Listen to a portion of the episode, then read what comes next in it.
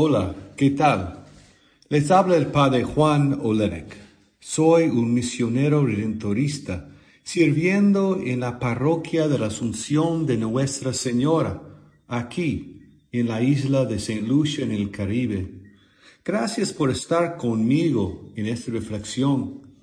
Hoy es sábado de la trigésima tercera semana del tiempo ordinario y nos toca el Evangelio de San Lucas, capítulo 20, versículos 27 a 40. ¿Cómo será el cielo?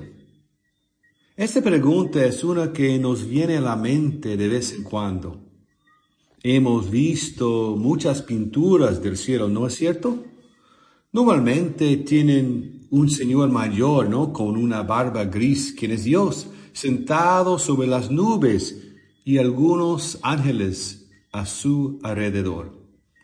Claro, también nosotros mismos tenemos pues muchos sueños, muchas ideas y hasta las palabras escritas por San Pablo en su primera carta a los Corintios. Ni ojo vio, ni oído oyó ni por mente humana han pasado las cosas que Dios ha preparado para los que lo aman. Hoy, el Evangelio, encontramos con Jesús discutiendo otra vez con los saduceos, quienes niegan la, la resurrección de los muertos, o sea, la vida eterna.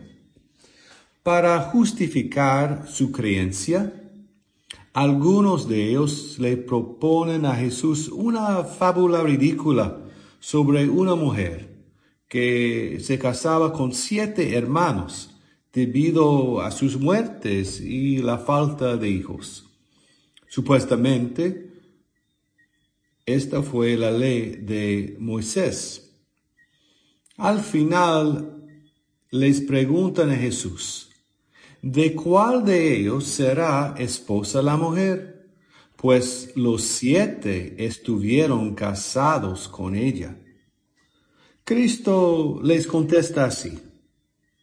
En esta vida, hombres y mujeres se casan, pero en la vida futura, los que sean juzgados dignos de ella y de la resurrección de los muertos, no se casarán ni podrán ya morir, porque serán como los ángeles, hijos de Dios, pues Él los habrá resucitado.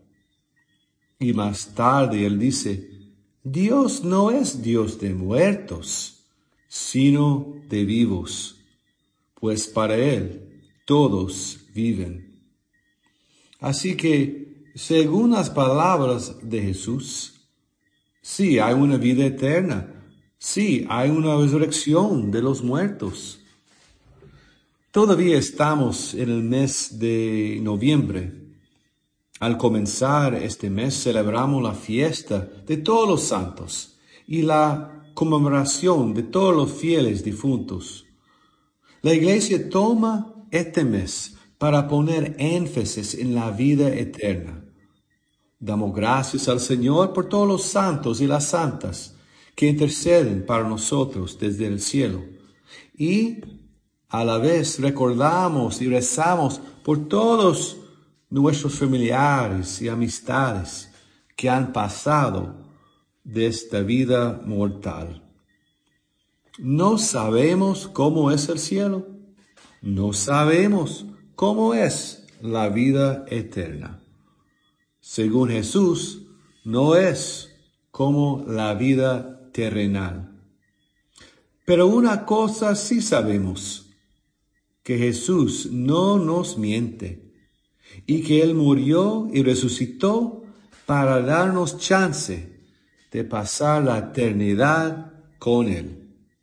Que así sea.